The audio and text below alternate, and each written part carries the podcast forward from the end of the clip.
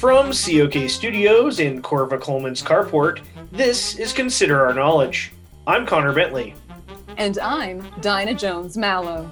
On today's show, we'll consider the Democrats' plans to push forward with their COVID relief package without Republican support. We'll also consider Terry Gross's interview with new Transportation Secretary Pete Buttigieg. And we'll consider that it ain't my fault that I'm out here making news. I'm the pudding in the proof. Gotta blame it on my juice. Stay with us. Support for Consider Our Knowledge comes from Wetflix, the streaming porn service from Netflix. Now showing Bridgerton After Dark, the Regency era hardcore sex drama where they finally show what you really want to see. Narrated by Dame Stormy Daniels. And Masks for Less, the online emporium for used coronavirus masks and face shields. Masks for Less. We don't really understand how germs work. This is Consider Our Knowledge. I'm Connor Bentley. And I'm Dinah Jones Mallow. On Friday, President Joe Biden said, I'm going to act fast with regard to his mammoth $1.9 trillion coronavirus relief package. Democrats have since begun the work of pushing that package through Congress. Biden has said that he prefers the legislation to be bipartisan, but Republicans are nowhere near being on board with the president's proposal that includes money to speed vaccine distribution, aid small businesses, reopen schools, shore up state and local budgets, and get $1,400 direct payments out to individuals. A group of 10 Republican senators, led by moderates Susan Collins of Maine and Mitt Romney of Utah, proposed a much smaller plan to Biden in a White House meeting last week that does not go nearly as far to help Americans who are hurting. Democrats are feeling encouraged by surveys in recent days that show the American people overwhelmingly support the legislation. A COK News poll out this week showed two thirds supported the relief package. Nearly 8 in 10 supported the $1,400 checks. Our own senior government correspondent, Cordell Nutbrock, has been tracking this story and he joins us now. Greetings. It seems as if the Democrats are fine going ahead with the proposed Biden plan, despite their calls for bipartisan unity. That's right, Dinah. Uh, Biden and Senate Democrats are prepared to go this alone because they do not feel like compromising on a plan that would be insufficient for what the country needs in the face of the pandemic. Joe Biden has been burned by Republicans before when trying to reach across the aisle, so he's happy to do what he thinks is best for the American people. Hmm. It seems like that could rankle Republicans. Quite. But since they can't decide if they want to be the party of moderates like Liz Cheney and Mitt Romney, or the party of unstable QAnon nutjobs like Marjorie Taylor Greene, I don't think the Democrats really give a rat crap what the Republicans think. Hmm. Have you spoken to any senators? Indeed, I have. I was able to chat briefly with Democrat Majority Whip Dick Durbin of Illinois about the Biden plan, and here's what he had to say. We need to go big on this. There is no danger of going too big, but there is a huge danger if we start nickel and diming our COVID response. The Republicans don't want to spend money because they say it's fiscally irresponsible. Yes, that has been one of their arguments. The national debt ballooned by 8 trillion during the Trump presidency, and few Republicans spoke out or put restraints on him. So I call BS. Have you seen that Republican plan? It's terrible. Total waste of time. I pulled a Nancy Pelosi and just tore it up. Remember when she ripped up Trump's speech? Ugh, classic. Quite. I can't say I'm surprised that the Republicans aren't taking this seriously. They didn't even take action against that QAnon nightmare blonde from the Real Housewives of the Confederacy. Total disgrace.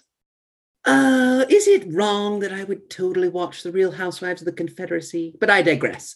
I also spoke to Susan Collins, who was the main sponsor of the Republican plan. We feel that our plan is better for the American people and will not increase the already massive deficit. President Biden refused to compromise with us after saying he wanted unity. Tell me about your plan, Senator. Well, first of all, it's not as bad as the Democrats would have you believe. We care about Americans. We just don't want to be throwing money away. For example, in the Democrats' plan, they want to send $1,400 checks to anyone making $75,000 a year or less. That is just too much money for too many people. Under our plan, we would lower the threshold to anyone making $50,000 a year. And instead of $1,400, we would send them each a shiny silver dollar. Uh, that makes. Uh, that seems like a huge difference. It's really not. Besides, my colleague Mitt Romney has a massive silver dollar collection that he's willing to donate. So that will save us a lot, like at least a few grand. So we're very solutions oriented. I see. Uh, your plan doesn't have nearly as much support for states and cities to recover economically. It doesn't have as much as the Democrats' plan, that's for sure. Does it have any, though? Well, not really, but we do include a nice provision for small businesses that my colleague Lisa Murkowski came up with. She proposed sending any failed small businesses t shirts that say, I had to close because of COVID, and all I got was this stupid t shirt. It's whimsical. A bit crass, don't you think? Oh, lighten up. Nobody has a sense of humor anymore. That's why the middle class is dying. I don't think that's why. It's shocking that the Democrats won't work with us on this. Is it, though? Hmm, it sounds like the Democrats are smart not to wait for Republican support or compromise. Uh, you're right about that, Dinah. Thanks for that report. You're welcome. That was senior government correspondent Cordell Nutbrock.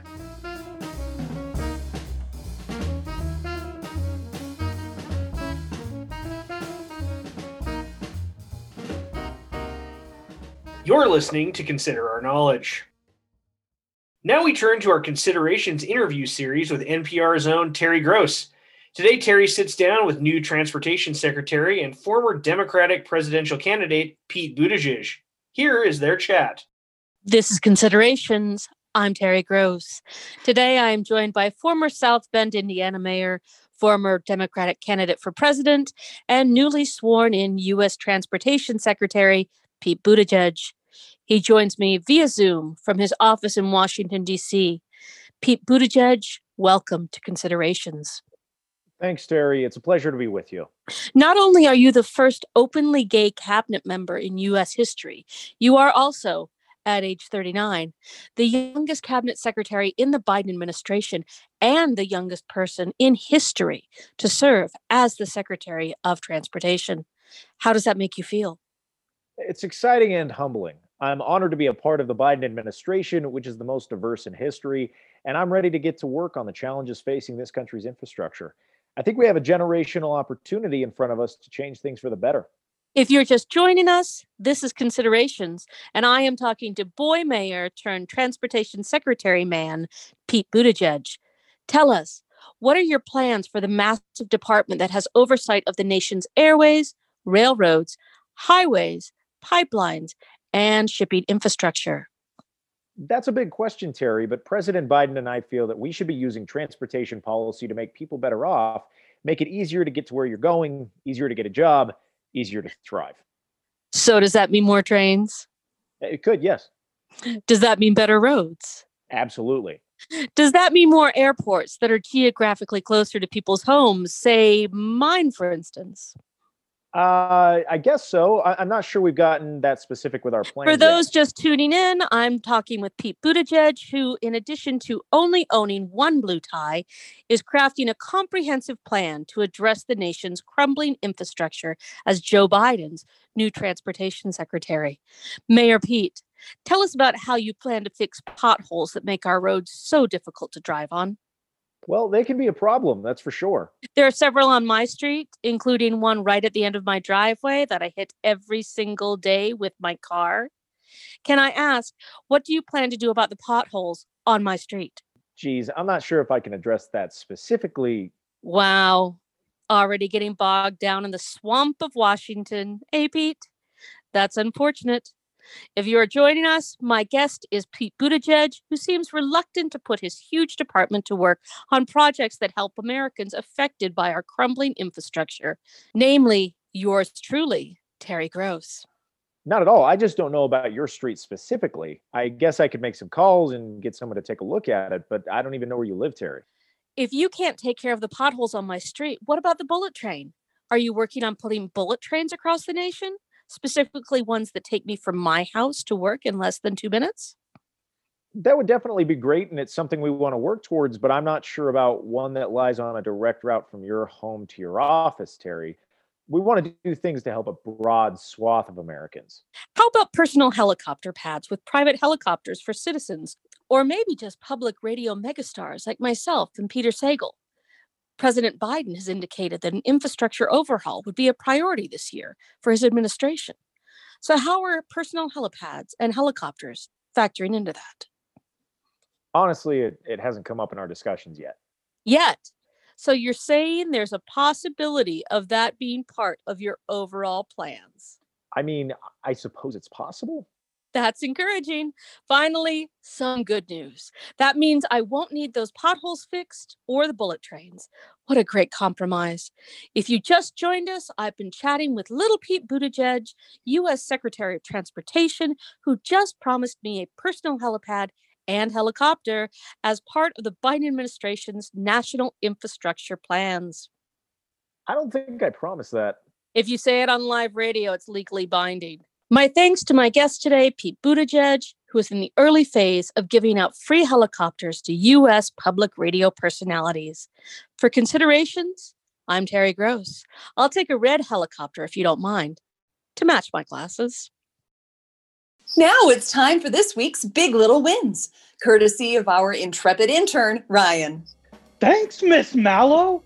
Our first Big Little Win comes from Kevin Brayland in Oakland, California, who, because of the pandemic, finally got to eat as much onion dip as he wanted during the Super Bowl on Sunday. Since nobody came over to his house this year for a party, he didn't have to share the dip or worry about people commenting on his horrendous onion breath. He also didn't have to put on pants. Well done on a stinky but satisfying win. Oh, I'm so happy for Kevin. Kudos also to Rachel Whitmore in Indianapolis, who, because of the pandemic, could just stay home and binge watch murder shows all day on Sunday rather than feeling obligated to go to her brother's house for his annual Super Bowl party.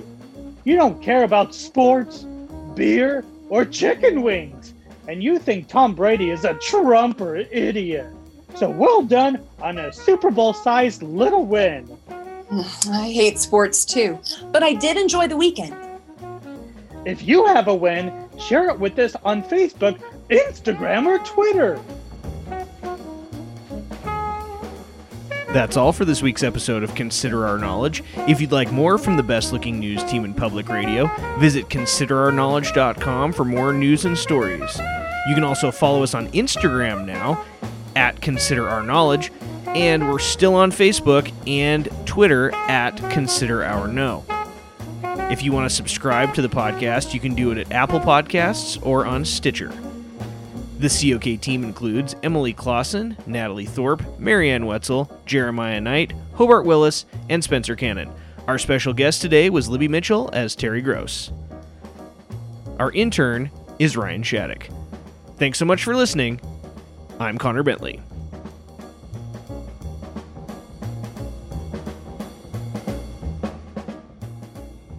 I put Nancy Pelosi and put her